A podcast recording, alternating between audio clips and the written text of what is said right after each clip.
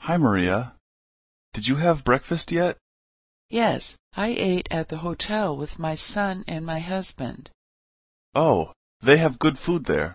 What did you have? I had some cereal, fried eggs, and orange juice. How was it? The food didn't taste very good, and actually, I don't feel very well now. That's too bad. Do you want to take a break? No, I'm going back to the hotel at lunchtime to lie down. Okay. I'm going to the drugstore later.